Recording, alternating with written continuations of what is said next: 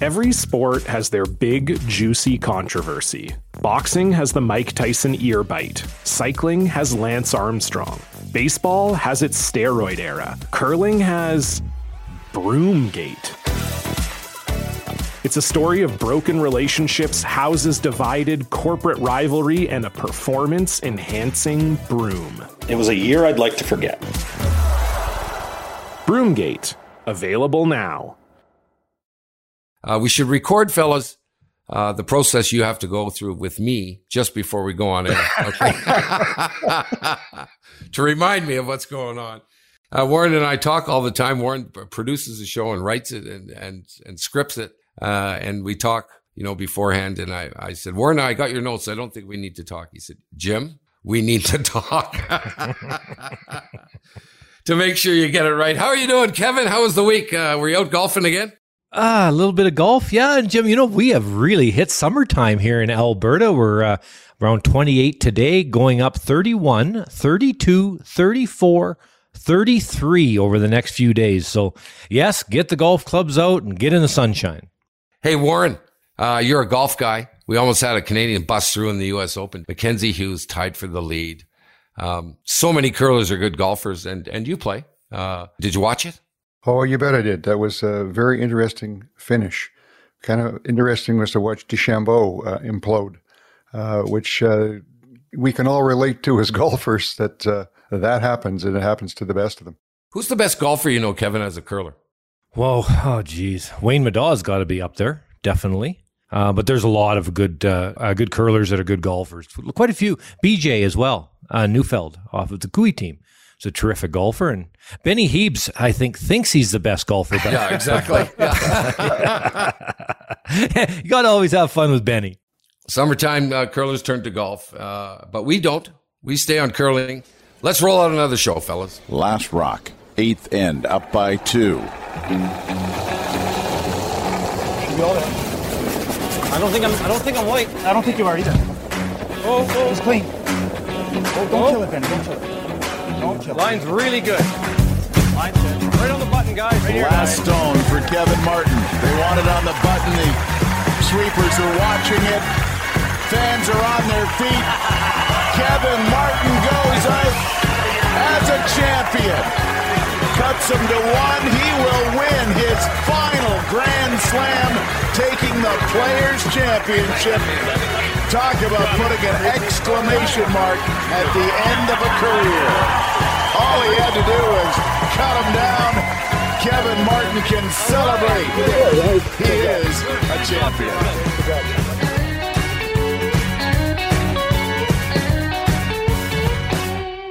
Okay, boys. Uh, the, the curling uh, world goes on, uh, and uh, there's our Facebook page is crazy active with it. Warren, you're going to talk about some of that.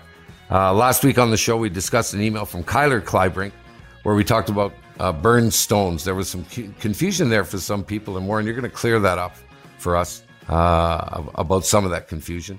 we also talked about making games a mandatory eight ends at the high performance level.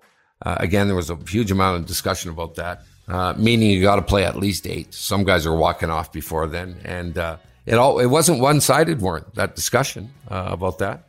Uh, we've got a bunch of emails, and we'll try and get to some of those. Also, great guests that we have coming on. Uh, Erin uh, Flowers is the president of Goldline, and she's undertaken a, a, program called United We Curl about diversity in curling and, and creating awareness in the sport of curling. and it's very interesting. I was reading some stuff uh, about what their company has put out and a statement that they've made about it and an initiative that they've undertaken. And we're going to talk to her. Our email address, and we'd love to get them, uh, insidecurling at gmail.com. We're on Twitter. You can follow us at Curling Inside, uh, Facebook at Inside Curling, and our Instagram is at Inside Curling Podcast. Thanks a lot, everyone, to your emails. Keep sending them. Uh, we love to read them. Uh, let's get rolling. Uh, Warren, you're going to start with this. Last week on the show, we discussed an email from Kyler uh, Kleibrink, where we talked about burning running stones.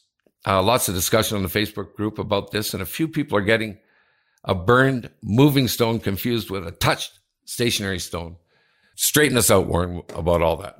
Yes, to a very large degree, those are two very different situations. And I guess we need to make it clear that if you touch a stationary rock, you must automatically put it back to the satisfaction of the opponent. And so that means if you move a stone where there could be a measurement in question about who shot rock, you have to put it back to the opponent's favor.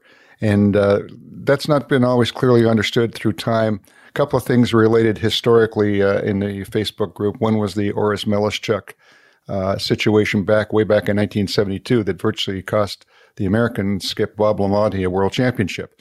And that was a situation where Meleschuk threw his last rock. He hit, he rolled, the rock stopped. Immediate indication was that he had rolled too far. But the Canadian third, Dave Romano, was just looking at the two stones when Labonte jumped in the air thinking he'd won, slipped and kicked the one rock in question, which was their stone. And uh, as a result, what should have automatically happened right away was the fact that uh, the uh, the Canadians should have automatically been awarded the point. But the confusion that took place afterwards, Labonte was asked, "Did I kick the stone? Did you kick the stone?" For whatever reason, he said no. And then they measured this rock that had been kicked, so it was a complete uh, wrong application. And I believe another uh, one of our Facebook uh, followers, Shirley Morash, uh, former president of the Canadian Curling Association, had indicated a situation with Kevin Koe going back in 1994 that was somewhat similar when an extra end, uh, his second, and uh, I believe it was a second, the rock was rolling and it looked like it was going to probably be the shot stone, but it was still moving and he couldn't get out of the way and he hit it. And again, it was a situation, the rock was almost stopped, but it wasn't. But uh, the fact still remains in any of those situations, when you touch a stone and it's anywhere in question as to who was shot between two stones, automatically you've got to concede it to the opposition because this is something that all curlers need to remember. At the end of every end, people get careless. And you should never start kicking rocks until the opposing third has agreed with the third in your team as to what the score was in that end and who scored the points. Because otherwise, some horrendous things can take place. And I, I experienced back in my playing days a couple of situations where somebody kicked what you thought was an obvious situation, and the other team said, wait a minute, I wanted to measure that. So you've always got to be sure, because if you do that, you will automatically forfeit whatever points are involved. Uh, Warren, what happens? Uh, I fire my rock, release the rock, and my sweepers touch it. Do you have to? Do, do you stop the stone right away, or yes? What? Yeah, the way the rule is right now, uh, a running stone and a stationary rock again, two different situations. Right between the hog lines, and that would be uh, if you touch it uh, even when the person's released it before they get to the throwing hog line. Uh, you touch it in any way, shape, or form, you stop it right away. Once you get inside the second hog line, as we talked last week, it's a different set of rules. But uh, up until that second hog line, touchstone stopped right away. Uh, Kev, I, I, can imagine you've probably been in a situation uh, where this has happened. Uh, talk about take the fun out of the game. If you're looking at that, some did you touch that stone? No, I didn't. Yes, you did. No, I didn't. Yes, you did. Uh, you you must have been in the throes of that somewhere, Kevin, in your career. Uh yeah, the '92 Brier semifinal, playing, uh, of course, a great friend, the late Vic Peters, in the uh, semifinal, and and uh, Dan Petryk was sweeping a rock around a guard, so it was over the hog line, and uh, falls. Actually, his broom broke. The handle broke. He was, he was sweeping so hard it broke the handle. So of course he went crashing down. And but nothing seemed to change. The rock went around and dead buried just on the offside of the button. And uh, and anyway, so Dan said, "I think I hit it."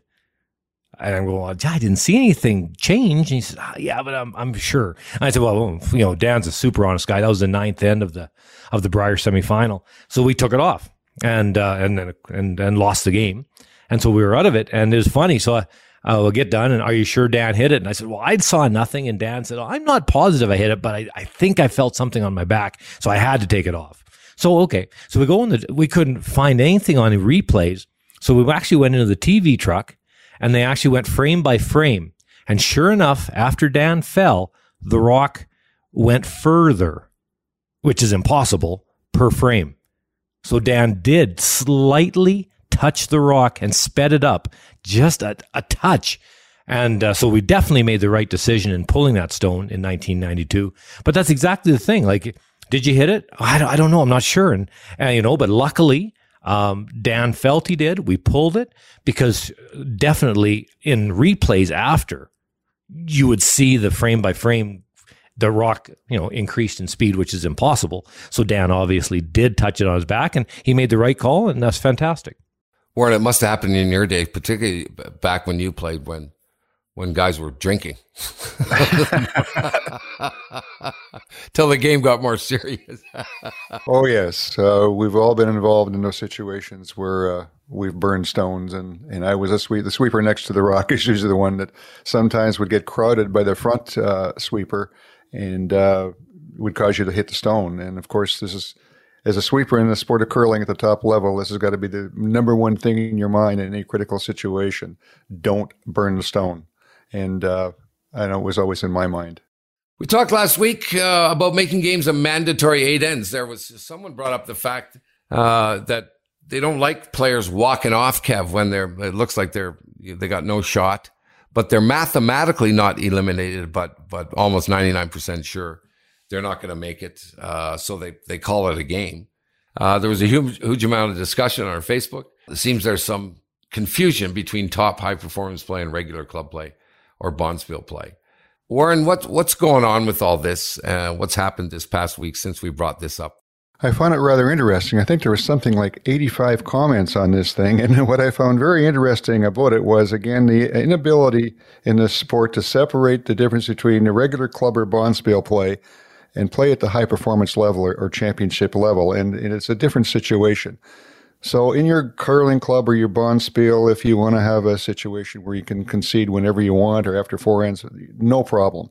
That's uh, there, there's no spectators involved. There's no television involved, and those are certainly rules of that competition. But what we were making the point of last week, at the high level, and I sort of look at it this way: if someone's paying money to watch a competition, or if there's a television network involved where, again, there's money involved, I believe if the game is eight ends, it needs to be played eight ends until it is mathematically impossible for the other team to win.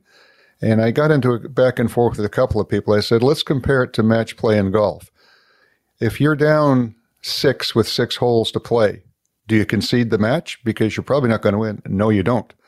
And and I think at the top level of the sport of curling, where there's money involved, uh, either people are paying to watch or there's a television network who's selling airtime around it. It needs to be whatever the regulation is. If it's eight ends, it needs to go eight ends or mathematical elimination, or the same thing with 10. And so I think that's where we need to clarify the confusion. What happens at the club level or an area where there's nothing involved from a monetary point of view, from where spectators or television, it doesn't matter. But at the top level, I, th- I think it matters. Yeah, this is one place where I think the game will change uh, right away. And I don't have huge, strong feelings either way, other than for the fans. If they want to watch a, a certain person, and the curling game has changed. It used to be that the events where you paid and all the you know the big crowds would come to their 10 day events and people would buy the $400 10 day package and they would come and they would watch every game it's not like that anymore people are busy and they might go, okay, I can buy the Thursday afternoon and I, have got enough time Saturday evening to go and have a glass of wine and watch a curling draw. So they don't make a lot of games. So if they're a big, doesn't matter who, Brendan Bottcher fan, and, and they want to come watch, but they're only going to watch, they went Thursday afternoon. Unfortunately, Bottcher wasn't playing. So they're going to get to watch Bottcher one time Saturday night. Well, if they're a huge fan and all of a sudden they get down a bunch or up a bunch and and that's it. Five ends or four four ends and it's done and everybody leaves the ice. Well that's pretty disappointing for that fan that only had time to come to one or two draws. Um, i was lucky enough to go to the 2001 masters uh, golf and i was so excited and there was a group of course the old guy group at the time and that was gary player arnold palmer and jack nicklaus. Now those three guys were you know older at that point. They're not going to win the tournament. They're not going to make the cut. But I followed them for quite a few holes just getting to watch these legends of the sport. Absolutely loved it. I didn't care if they hit every shot good or made every putt. It didn't, I don't, don't matter. And you know, and then of course, uh, uh, all the different golfers, uh, Greg Norman, another guy I loved. So, you know, I'd walk back, start on 18, walk backwards down the course, and then ran into the player Palmer Nicklaus. hope turn around and follow them for a while and then keep going. Greg Norman. Oh, gee, Greg, that's fantastic. I didn't even care what his score was. And I think that's a big point of it is that it doesn't matter um, to a lot of fans if they're a fan of the team what the score is on the board. they're there, they're there to watch and, and cheer for and and just you know just enjoy watching their favorite athlete do what they do. And in curling, you know, you've got these great athletes like a Rachel Homan and and Jennifer Jones that people just love to watch, or an Anna Hasselborg who's just huge now. These are things I think that are important to fans, and I think that in curling. Yes, when the game is mathematically over, I think you shut it down. If you're nine down, if it's 10 to 1 going in the last end, you don't play the last end. That's silly. But if you're seven, you, you got to play it. I understand the odds of winning are very, very slim. I get it.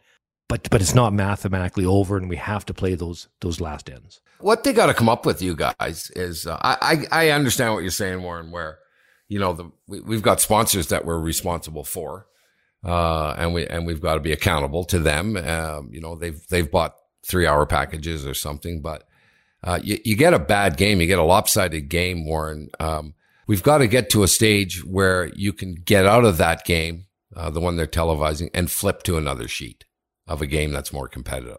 No question. Yes, if if things are out of control, um, yeah. And at, in Sportsnet, uh, Curtis Saville will come over to talk to us on the on the headphones. Say, "Well, guys, this one's out of control. Which sheet do you think we should go to next?" And and uh, and then Joan will say, "Well, sheet B is actually a pretty good game. It looks like it's going good. So okay, so we dive over there and, and do that game.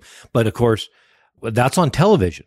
When it comes to uh, to the people in the building, the bums in the seats, there's particular teams they want to watch, and if they leave the ice, that that's the end of it for them.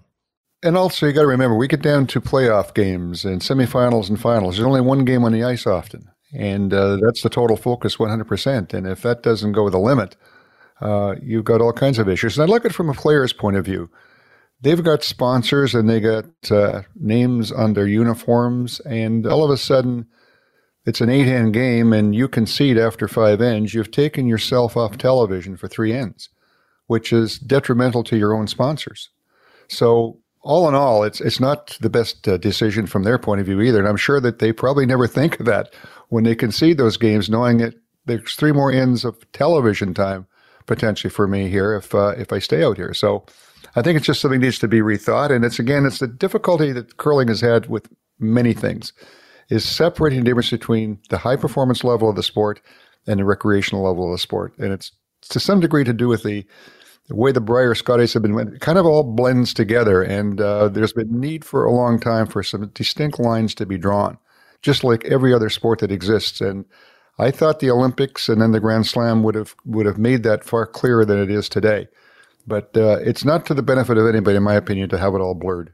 Okay, let's let's whip along. I love this email uh, that we got from Kent Cronin. Hey guys, I continue uh, to enjoy your podcast. Please keep up the good work. I love the players' interviews. Here's some questions I would love if you could answer them. Uh, I'm guessing, Kev, before I give you this question, that Ben Hebert would be broke because uh, it says, "Are there fines for swearing if the game is on TV and the player is mic'd?" I, I think Jonathan sent us an email that there is. Uh, is it 250 bucks, Kevin, that you get fined, and then 500 after that, and for every time fall after that if you keep swearing? Yeah, I don't think it's standard throughout all the different events. I think Jonathan probably sent from the Grand Slam point of view. Um, I'm not exactly sure of, of how it all goes. Uh, you know, I haven't played for a while. Um, but in my day, yes, there was fines. There still is today, and Ben Hebert has definitely been fined. I know that for an absolute fact. He he'll likely get fined his next game he plays, and he hasn't even played that game yet. So right. and, and, and, one more of your teammates, Kevin, that's been fined. I can attest to is John Morris. yeah, yeah, sure, yeah, Johnny Mo. But yeah, there are fines, and uh, fines are important. And uh, you know what though. Um, the the person in charge of sound, Andrew Stokely, does a lot of work with Sportsnet. He's in charge of audio in the truck, and uh, they can help a lot by knowing the game. Andrew's a curler. It's important to have a curler as a sound guy because they can shut those mics off, especially on people like like Benny. And you know something's coming if things don't work out right. They can they can save the day on that. So yes, there's a lot more swearing goes on on the ice than what we hear, of course, in television land because because the the sound people in the truck are so good at their job, and and sometimes it sneaks through, and that's sports, and you know it's unfortunate, but in a high high uh, energy and and uh, high pressure situation, sometimes things come out that, you- that you don't want to, and it and it happens, and sometimes it gets across the airwaves, but not very often. It's pretty good.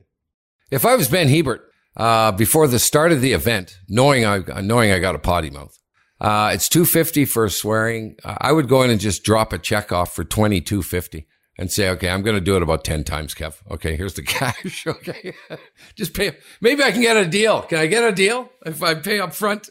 Except according to Jonathan and the Grand Slam, that's the first offense. The second one is 500. Yeah, half a Gino. Okay. Yeah.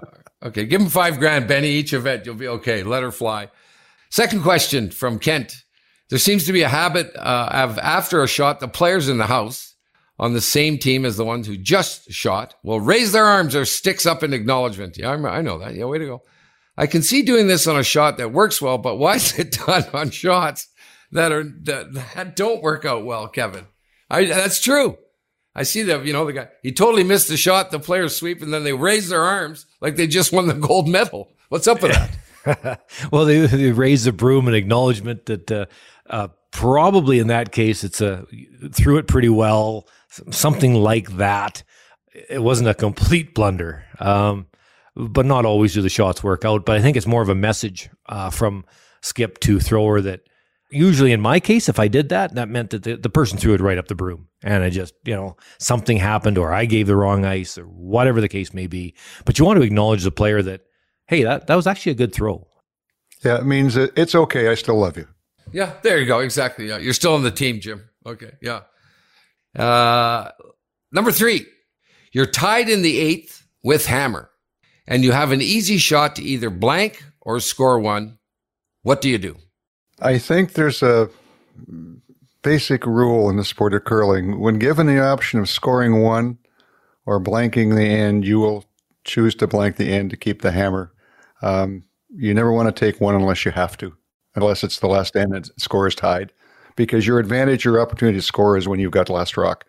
And as soon as you take that single point, and I know there's this philosophy about odd ends and even ends, but I think when it gets right down to it, the most important thing is to maintain control, and that's to keep the hammer. Sure, absolutely. Yeah, hold on to that hammer. We have seen it though, Jim. That was a good question um, by Kent because we have seen some teams that will take a point in eight to go one up, playing nine, giving up the hammer. Um, I wouldn't do it, and not many teams would do it. But good question to ask because I have seen it lately done a couple of times. But I, but I think to Warren's point, hang on to that hammer. Are you allowed to start sweeping behind a rock before the rock is moving? So uh, is that question where I'm meaning you're you're you're the skip down uh, watching a watching a stone being delivered? They're trying to move out a stone. Can can you sweep that rock? Is that what they mean, Warren? Can you sweep it before it's moving? Is that what that question I, I is? think I think they're talking about a rock in the house that's uh, going to potentially be removed with the stone that's coming down, and can you start sweeping it before contact is made? And the answer is no. And I know this happens behind the T line where the rights are pretty much equal, except the playing side does have the first right to get next to the stone. But basically, if there's a rock coming down that's going to strike a rock behind the T line, and you want to start quote warming up the ice, that's supposedly not supposed to happen. You're not suspo- supposed to start sweeping until the stone starts to move. And I know that's uh, that's done quite often, and it's back the old story of the situation behind the tee line at the playing end, where the rights of the sweepers or the teams become kind of equal, where each team can have one person that can sweep behind the tee line. Um, and I know back in my day, this was uh, a common thing that would happen. So your rock's coming down the ice, and it's maybe a little fast, and so your skip and mine weighing 270 pounds would just stand on the T line until the rock got there, so the other guy couldn't start to sweep or couldn't warm it up. And it goes back to the old story again. I, this is another rule I believe the sweeping behind the T line that maybe uh, by the opponent should have been taken out a long time ago. I don't really see the need for it, and it's the only time in the sport of curling where you can actually do anything to uh, possibly prohibit your opponent from succeeding. So. But back to ask, answer Kent's question, you can't start sweeping the rock before it starts to move. Kev, why, why, why, Kevin, why don't we just be allowed to sweep any rock anywhere at any time? How about that? It and then a bunch of we, you got to have your shoulder pads and your helmet on. And yeah, that's one. That's one part of the game where uh, it, it does get exciting when uh, the rock is coming to the tee line and and the other team wants to get on that thing to carry it as far as possible. So of course the other team is going to block them until the last second, and you get some good cross checks going. And uh, over the years, there's been lots of fun uh, in that regard. So uh, that's kind of the only body contact part of our sport, really.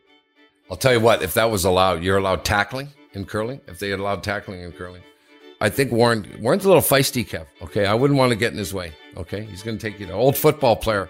I've always said if you want to make curling really exciting, is make the area between the hog lines open territory. And each team has two people out there, and the object of one team is to stop the other from trying to interfere with your stone. That'd be great. Uh, thanks a lot, Kent, for those questions. Uh, we really appreciate them. We really appreciate all your emails. Uh, very good, boys. When we come back, uh, we've got our guest, Erin Flowers, who's going to come on and tell us about a great program that, that Goldline, she's the president of that company, uh, that Goldline is involved in. So stick around.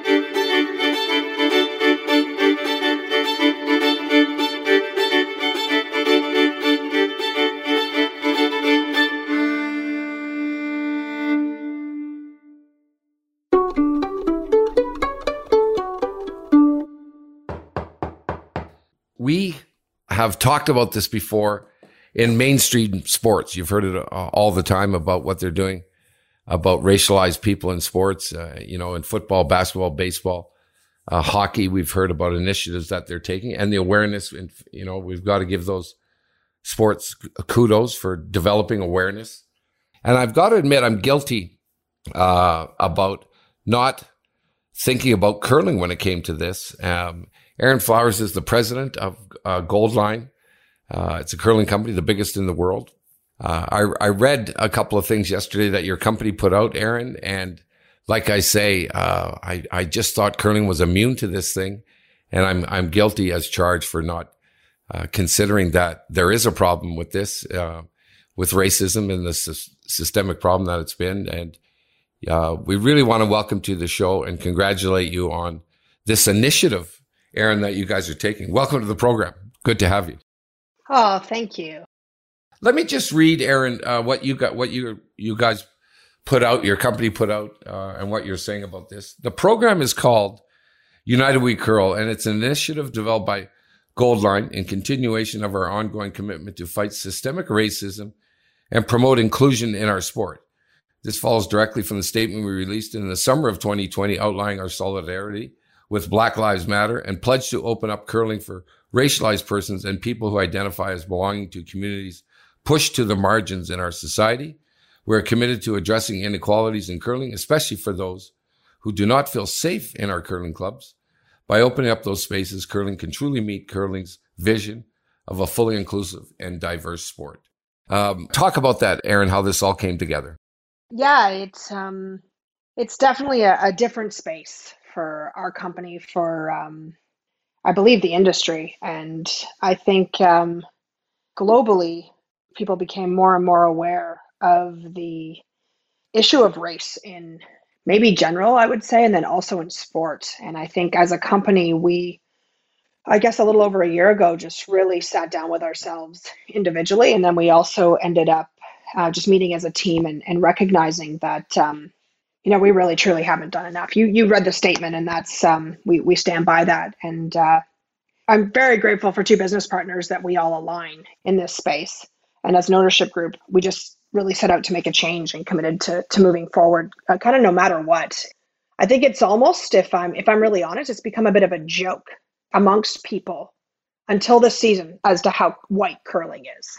And it's kind of, you know, myself, I've, you know, jokingly said how vanilla my industry is and i don't think anymore. It's there, there's nothing funny about it. And i think that i had to really look at myself and i um i know that kevin himself knows a bit of you know my own story of having a black son and recognizing that um, there's a real duality to his experience in curling and it has been nothing short of incredible. He has been very well i mean the curling community have been unbelievably kind to him and in the same breath, I've never seen more racism that he's experienced than in the curling clubs. And as hard as that's been to be front row seats as his his adopted, um, I've adopted him. I think it for me it became I have to do something about this. He is not welcome the same way I am strictly due to his skin color in the sport that I would die on a sword for. So, what are we going to do? Sorry, that's a little heavy, but that's kind of where I'm coming from. No, that's good. People need to know it. As I say, uh, when, when I launched into reading your statements yesterday, I said, my God, this is, you know, why, why would they be immune to this thing? You know, um, unfortunately, as you say, this thing, this thing happens and, and you get great response from the curling community, but also some experiences that we're really trying to get rid of. The program itself, uh, Erin, tell us about the curling broom or the brushes that you're, you're talking about was the, the first part of this initiative that you guys looked at. Yeah, I think um, I couldn't. I, I just um, the timing of having a, a dear friend, but also Dr. Richard Norman kind of coming on board with our company as an advisor in this space was absolutely key to us moving forward in this initiative. So last year, uh, we made the statement. Uh, Rich is working with us. We started doing a couple um, Instagram lives, and out of that came discussions with the racialized community in curling. And I think out of that came lived experiences, and out of that comes awareness. And suddenly, we as a company are going, what are we going to do here in terms of um, something moving forward that shows that this truly is a value, and we aren't going to just keep our like our words won't be hollow. And so we, uh, you know, just a couple of people that really I have had the honor of working with is Andrew Paris, um, Deborah Martin, and Graydon Yee Lewison. And these three designers um, from racialized communities, it just came to the forefront. And, and I have to say, I was, it was last fall, I was wondering what can we do as a company to really um, make it public that this is something that we, we value. And I, I can't, uh, I was reading articles all over about big, small, micro-sized companies making changes and making considerable change. And basically, the curling brush is probably the most prominent product on the scene. I mean, other than your actual uniforms. Um, and I just thought to myself, what if we did something with these three people that have really changed us as a as a company? And they designed, and we gave full creative um,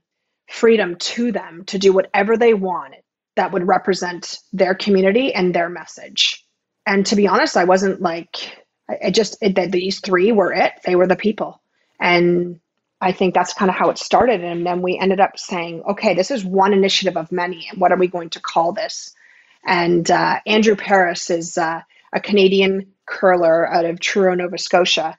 And he actually, uh, it was a bit of a collaboration, but he did come up with United We Curl, and then we ran with that as our kind of parent initiative. And one of the projects in that initiative is the brush designs. You talk about uh, Dr. Richard, who's on your board, and you, as you say, was extremely helpful. His topic up for his PhD back in January 2020 was on diversity in curling. And your statement or your company's statement was his research was fresh, but at the same time, painfully accurate. Um, can, can you give us a little synopsis of that, of, of his take on the whole thing? Yeah. Um, story is pretty pretty powerful. In fact, uh, Rich wouldn't have probably written his uh, um, dissertation on diversity in curling if it wasn't for him and I having a, a, long night in Toronto after several pints, and I made him promise me he'd come to a Bonspiel after um, my travel season was over, and he said, "I'm in." And it's uh, I don't want to speak for him, but he had a weekend that he'll, you know, caused him to see everything incredible about our sport and continued as he left and throughout the weekend to still feel like an other amongst everything profound that he experienced. So I think uh, Rich's story himself is is incredible, but I think his research, you know, it's it is painfully accurate. It is the history of curling doesn't lend itself well to inclusivity. And I think as I've delved deep into learning and just sitting like and i say sitting back not without i just i was in a very i was in an educate me and listening mode for a lot of this past year and will continue but i think it is. I, I look at um, not everybody's experience is mine not everyone's experience when i'm on. 89% of my phone calls in curling is that of a person in a racialized community when they first walk into a curling club. And i think it's been that way historically. And rich's i mean his phd is or sorry, his uh, dissertation is obviously rather lengthy, as they are. And if you read through this, it's uh, it's quite a powerful layout that he his approach he took. And I actually was honored to be there the day he became a doctor and to hear these other profs in a room at the University of Waterloo, you know, delve deep into curling was a you know I felt like I want I, I wanted to have a summit around this. It was one of the most I, what I thought was going to be you know a day to go and support my friend because it, it was an incredible moment was a real day for curling was what I, I felt in the end. Tell us about Goldline. What's what's happening equipment wise? What's the biggest change uh, that you've seen in the last little while? How's business uh, during COVID? Uh, bring us up to speed. I believe I can actually say that Goldline Curling has survived a pandemic. It's uh, it's our first. I, am uh, not sure um, how uh, you know it's been the roller coaster that everyone's experienced. And just when you think you're having the worst day of your life you don't think it's you're just you're not alone in small business. I think everyone in canada um, you know it's an understatement to say we took a hit but uh, couldn't be more proud of our team. Um, i have two business partners pete townsend and andrew brett who the three of us um, we've never been tighter and it's not for for having not gone through hell. But um, we've made it we, we out of the gate last year um, in March of 2020 and recognizing that this wasn't just a couple weeks and I wasn't going to hang tight at home while the women's worlds didn't happen as I was on my way to uh, to Prince George. And I believe whew, we took the opportunity. We made some hard decisions out of the gate that were very hard, and it's uh, it, it, will continue to be the most di- difficult year of our careers. But we also did make hard decisions out of the gate, which we're now being rewarded for in terms of being able to get through this and rec sport as a whole took such a such a hard hit and curling is obviously in that. And i i think where we're coming from now is uh, i've often said it anyone who's ever had curling on their bucket list and lost the ability to have any type of experience in the last 16 months um, i want to make sure those people will get on the ice this coming season. Like if you've ever wanted to curl we're going to make sure that we're a part of the industry that helps you get back get try this sport.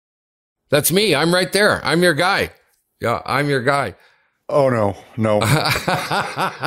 there are some exceptions, I believe. Yes. well, Erin, uh, thanks a lot uh, for coming on today, and obviously, uh, you and I go back a long time, and even with your dad, Doug. Uh, I don't know. I've been doing business with the Goldline family and the company for, God, I guess since the late '80s. For goodness sakes, it wasn't with your grandpa Ed though.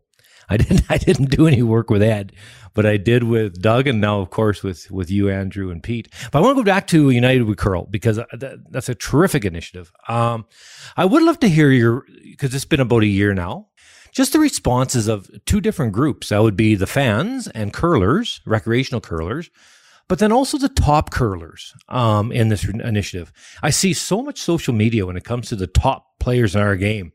They're very proud of this initiative that you've uh, you've went with. Um, and I'd like to hear your your what you hear and what you talk to uh, as far as fans and top curlers, and not just in Canada, but around the world as well. Yeah, I'm uh, I'm I'm I'm very proud, and and I I think calling out the really a, a couple teams that really um, stood up were were Rachel Homan's team, uh, Brendan Bottcher's team, Jason Gunnlaugson's team, and um, there was some great representation in the U.S. as well um, with uh, Chase Sinnett and Monica Walker. Now, if I'm really honest, um, yeah, we're seeing some people use their platform, and uh, I think there's there's room to grow there, and I'm excited about that coming into a season where you'll have more people on the ice talking about a hard conversation, and I think when I talk to my friends in the BIPOC community and racialized communities in curling and outside of it, when you kind of ask them what you can do as um, someone uh, you know in a privileged position they just say can you keep talking about race in your sport erin can you just keep talking about it? And i think that we all know it's it's not a comfortable conversation. I mean all of us could talk all day and night about curling products you know sweeping um, events all kinds of stuff but when it comes to talking about race it's just not a comfortable conversation so these curlers who have stepped up and stepped out i'm so grateful to be associated with them yeah, you know, I, I really think it is something that's important to talk about. Uh, uh, because you know, in Canada, of course, that's from my point of view. I'm a I'm a small, of a born in a small town in in uh, Alberta, and uh, in the middle of a farming community. So Where I come from, of course, it's a little two sheeter and and and you just grew up traditionally in our sport. That's just the way it is. But you know, Warren and I've talked about in growing our sport. Well, our sport can grow like crazy if if we allow it to. And uh, I think this is terrific uh, part of it. Um, I do, t- as you know, Erin, um, uh, quite a lot of teaching in the states. I'd like to hear your thoughts on the U.S. Um, as far as growth, maybe a little bit different than Canada. It seems to be different when I walk into clubs. The traditional curler in Canada and the traditional curler in the States tends to be kind of different. The average age is certainly different, much younger in the US than in Canada, and seems to be uh, more diverse in the US than in Canada. Do you find the same, or am I just sort of maybe reading more into it?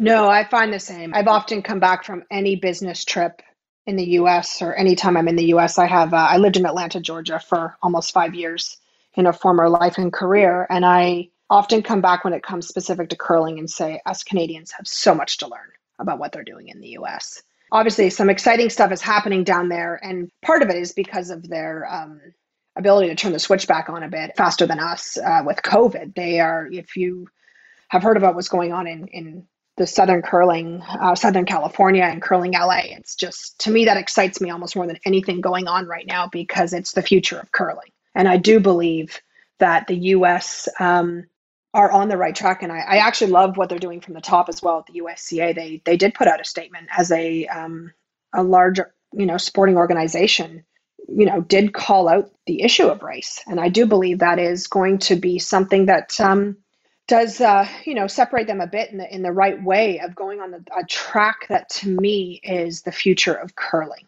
You know, I've I've been reading a lot and doing a lot of work in the area of um, race and sport and they've said if your ceo can't become your cdo your chief diversity officer it has to start from the top. And so i think the states is doing things to create the true inclusivity of our sport uh, right from the top. Erin uh, you, you talked about your son um, and the curling community being so great. Um, i mean one of the uh, great attractions to curling uh, certainly for me and for many many people at all levels is uh, how grassroots it is, uh, how down to earth the curling community is, how friendly, how fun. Uh, you know, everything from from the curling itself to socializing and, and partying and stuff like that. You had talked about your son had experienced racism. Uh, can you give us an example of what happened there? You, you talked both about him having a fantastic experience and being embraced by it, but at the same time, the cold reality of racism that happened. Can you give us an example of what did happen that made everyone look up and go, whoa, whoa, we got a problem here.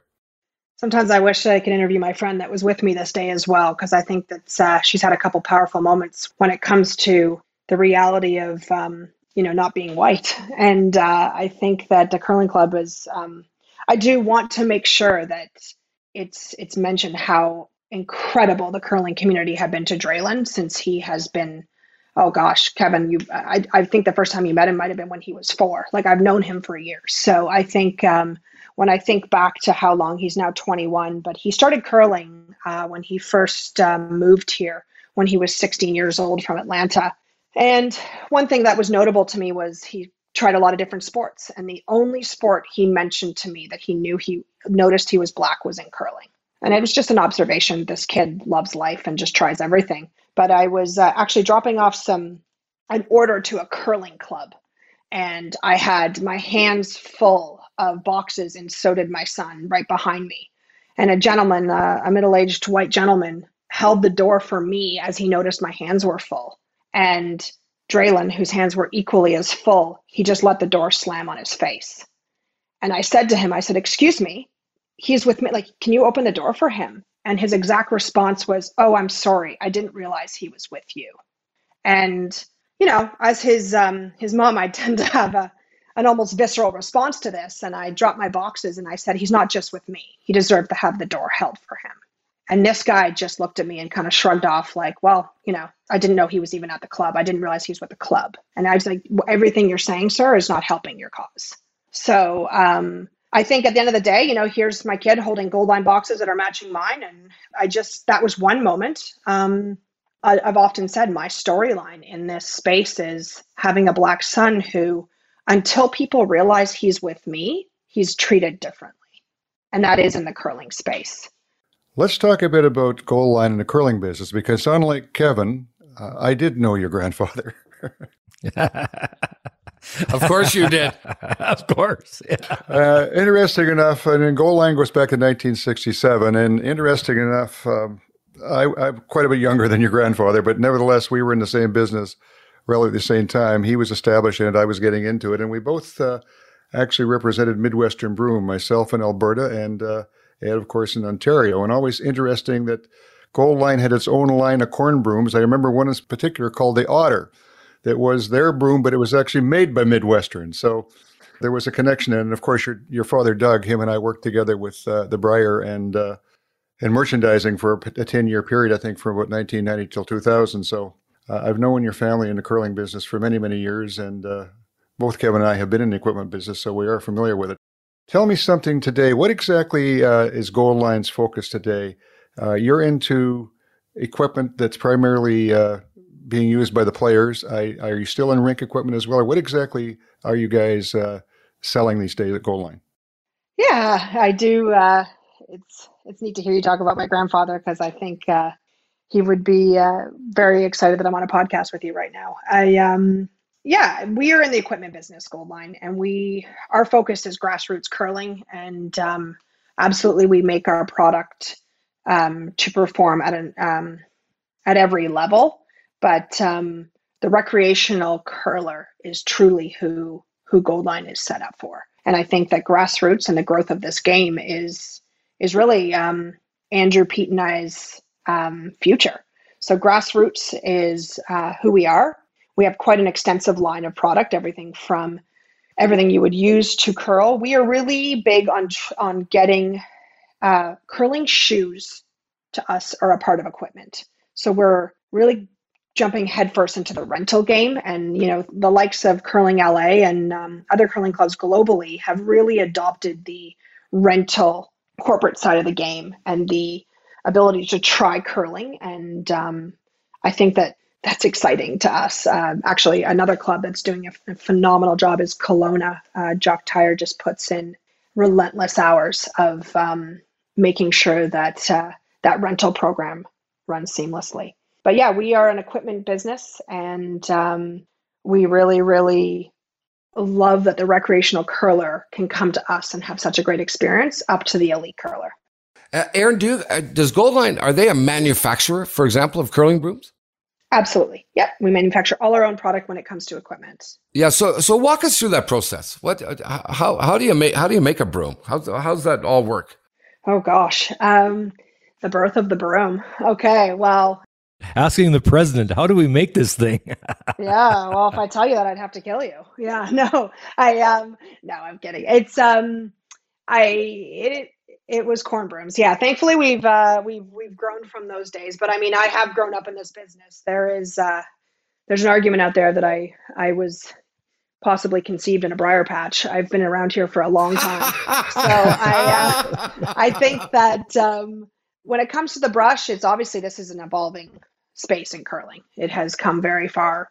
Um, and in fact come so far to become controversial, which I think is a compliment to the sport in many ways, which a lot of people look at as something negative. But uh, the Olympics put us on the map, and with that being said, we you know have always been in the spirit of the game and just wanting to make product that um, represents that spirit and you know, obviously the the evolution of the curling brush isn't just Goldline. This whole weird, there's we're not the only ones in this game, and this industry has a few of us, which makes it all all the more exciting as well. And I think synthetic came out, and that obviously changed the game. There was the brownie. Um, I mean, Warren, you I'm sure could give the timeline even better than myself. But um, here we are now with uh, a couple of us out there with, um, you know, everything from the recreational level um, pad where you can put um, different materials on it to the elite level where we have an approval system, which um, is great. We all follow our guidelines and we all have something that um, hopefully people want. It's interesting looking at the equipment uh, aspect, and this goes back to something I've always had in my mind. There's really no standard set for anything. I've always been of the opinion that sliders, grippers, brooms, uh, design. Anything that touches the, the ice should have a, a standard that the manufacturer has to make, but it, it really doesn't. And even things like the corn broom, uh, which has long been gone, it's not banned. Uh, you could, I've got a dozen corn brooms here. I could break one out and take it on the ice, and within an end, the, the game would become unplayable. Uh, I guess, from your opinion, do you think there's a need that standards be developed for any product that uh, goes on the ice? Is that something that should happen? I'm not sure if there's a standard needed for every product on the ice. I think um, people police themselves in this sport in a way that's quite respectful when it comes to club curling. I think if I came out to my Wednesday night league with a corn broom, I would be the talk of the town. But I don't think, um, also, that is legit exhausting compared to sweeping now. Um, I do think, uh, obviously, the the whole world of sweeping has, um, you know, it's it's an analysis unto itself when it comes to technique combined with a product is something that, as a company, we um, we really drill down into an area of equipment. We can't, it's very hard for us to um, know how sometimes someone will use this product that could be con- detrimental to the sport. I don't know if that's, the, maybe that's too strong of a word.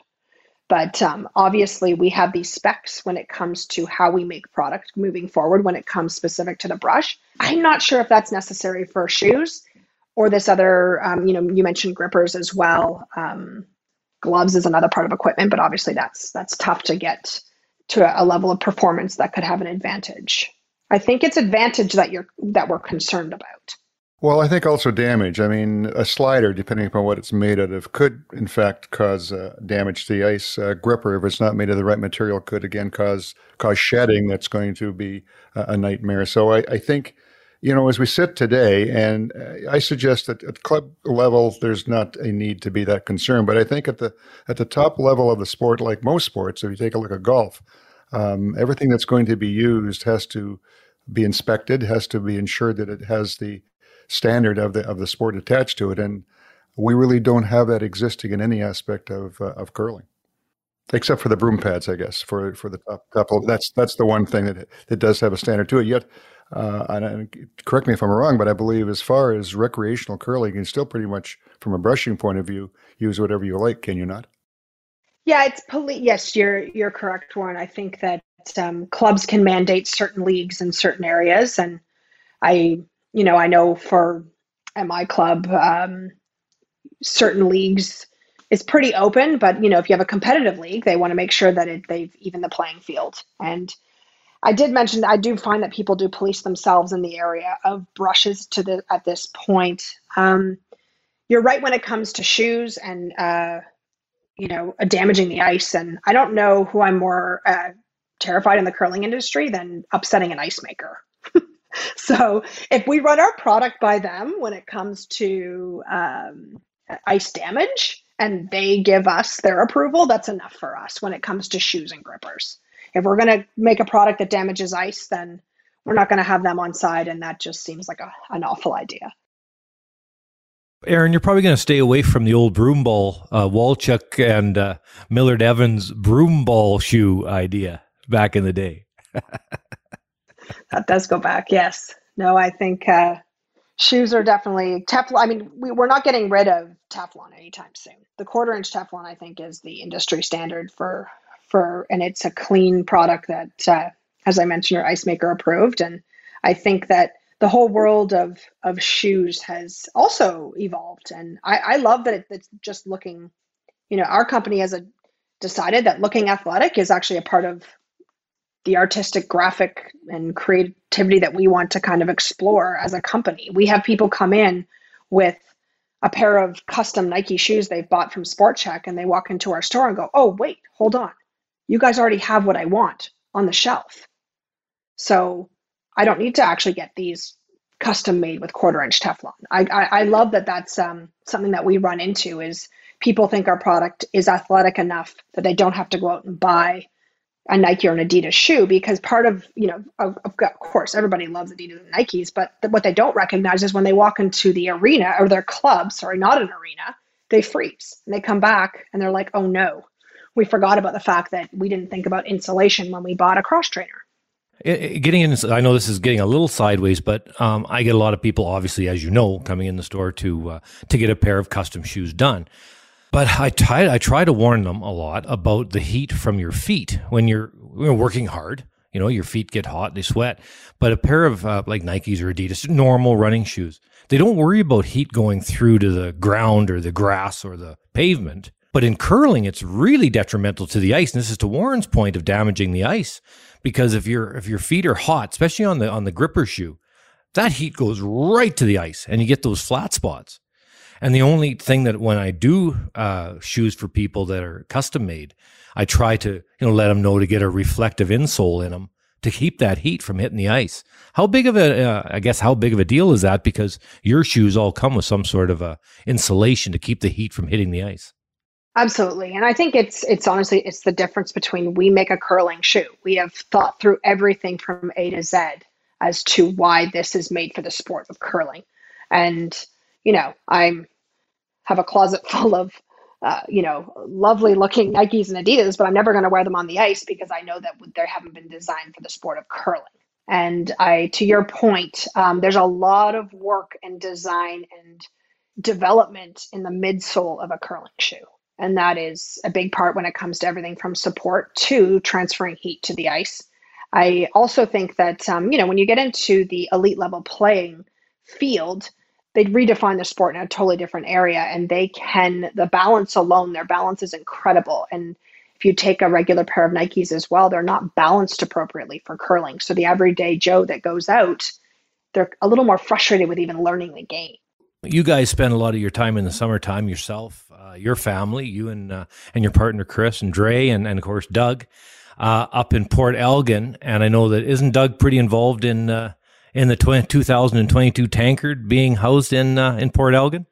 Yes, he is. My father went and retired, and we bought the business and got hit with a lovely global pandemic, which was fun to run. And then Doug's up here golfing and chairing um, curling events coming to town. So I think that, um, yeah, he's been Doug's been such a great supporter of the sport, and um, he is chairing the 2022 Port Elgin or Saugeen Shores Tankard, I believe it's called, because there's a, a, community here. So he is he's very excited about it. Um, if Doug's not talking about it, where we we have to check his pulse actually at this point. That's great. That's great. I love when you said. Uh, uh, Erin, that I mean, this is a very serious topic. You know, this United We Curl and and and racism and uh, you know and social injustice that a lot of people are experiencing these days, and uh, very serious. And I love when you said well, when we really got down to the bottom, it was after we had several pints. That's that's. I love that about curling. Yeah, I love that. There's some irony to that, though, Jim. Today is my I'm actually seven years sober today, so that was a while that I a while ago. There is another aspect to. I gave it my best efforts for years, and I did give it a good go. Yeah, you ran, you ran out of beer tickets, did you? I seven years ago. Tickets. Yeah, that was the last day. But yeah, just uh, to comment on the uh, just really quick to sum up United We Curl. I do believe that one thing as a community we can do is truly listen to some of the lived experiences of the racialized community in our sport. And that's really what's changed us as a company is listening to the lived experience of someone else walking into a curling club. Congratulations on the seven years erin i am i'll be 12 years clean and sober in august. Oh wow well done jim nice. This last year i think i might have earned it. Yeah yeah no was, kidding. uh, yeah. it got pretty real there yeah. Thanks a lot and good luck those of us at Inside Curling, whatever we can do to help, I, I, I know Kevin and Warren and myself would do whatever works for you guys. So thank you. Well, thank you for having me today. You better. Thanks, Erin. Thanks, Erin.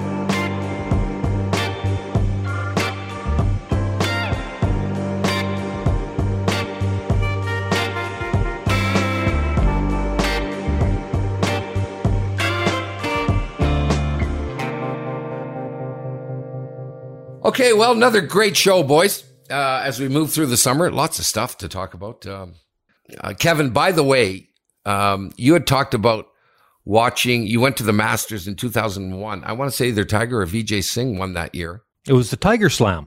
Oh, was that year? Okay. Um, I went to the par three competition on the Wednesday, and uh, at that time, Nicklaus, Gary Player, and uh, Arnold Palmer were grouped together and uh, it was just crazy that you got to see these guys. I followed them uh, on that par three, and it's always held up, right? You got to wait to hit your shot. They they were talking, Kev and Warren, about how many holes in one they've had. Uh, I've had two. I've played golf my whole life. I, have had two. Uh, I know guys who have had multiple, five, six. Between the three of them, they've had over a hundred holes in one. How's that? How's that? So you're right, Warren. There's no hope for us. uh, thanks a lot, everyone, for listening to the show. Uh, we really appreciate it. That's us. We're reaching out to curling clubs all over the world uh, and inviting them to contact us for a Zoom call. Uh, we did one a couple weeks ago with a club out of Kentucky. July 12th is when we're doing our next one. So we'll be doing that. Uh, check it out, listen to it. And uh, if you'd like us to do it, get a hold of us. It's something that we do for about an hour. Uh, and we do it for clubs, you know, for your board of directors or, or your membership in general. Uh, the producers of the show, thanks a lot, Warren Hanson and uh, Amal Delic, uh, who's mixed and does the sound design. Jonathan, thank you, Jonathan. By the way, Amal had his baby. We had mentioned it on the last show. Uh, so his life won't change much, Kev. No, he'll be, he'll be, he'll be fine. Congratulations. Uh, Andrew Holland, thank you for your additional support. We'd also like to extend a big thank you to Rod Paulson. He's been fantastic. His company is In-House Strategies, and he handles all our stuff on the Facebook page. Boys, that's it uh, for this show. We're back next week. Kev, who's our guest? You've lined someone else up again. Yeah, you know what? Going going into the summer, and of course with such a big fall coming into the uh, Olympic Games, thought we'd probably talk to Pete Stetsky, and that's uh, the fella who's trying to get the Players Association up and running again. And I think it's a really important job, and I want to hear how they're uh, doing and where they're at. So Pete Stetsky will be on our show next week. Thanks a lot, Warren. Uh, you have yourself a good week. Uh, Kevin, you as well. Uh, thanks a lot for listening, everybody, and we'll be back next week with another episode of Inside Curling. Thanks, Jimmy. Thanks, Jim. You're welcome, fellas.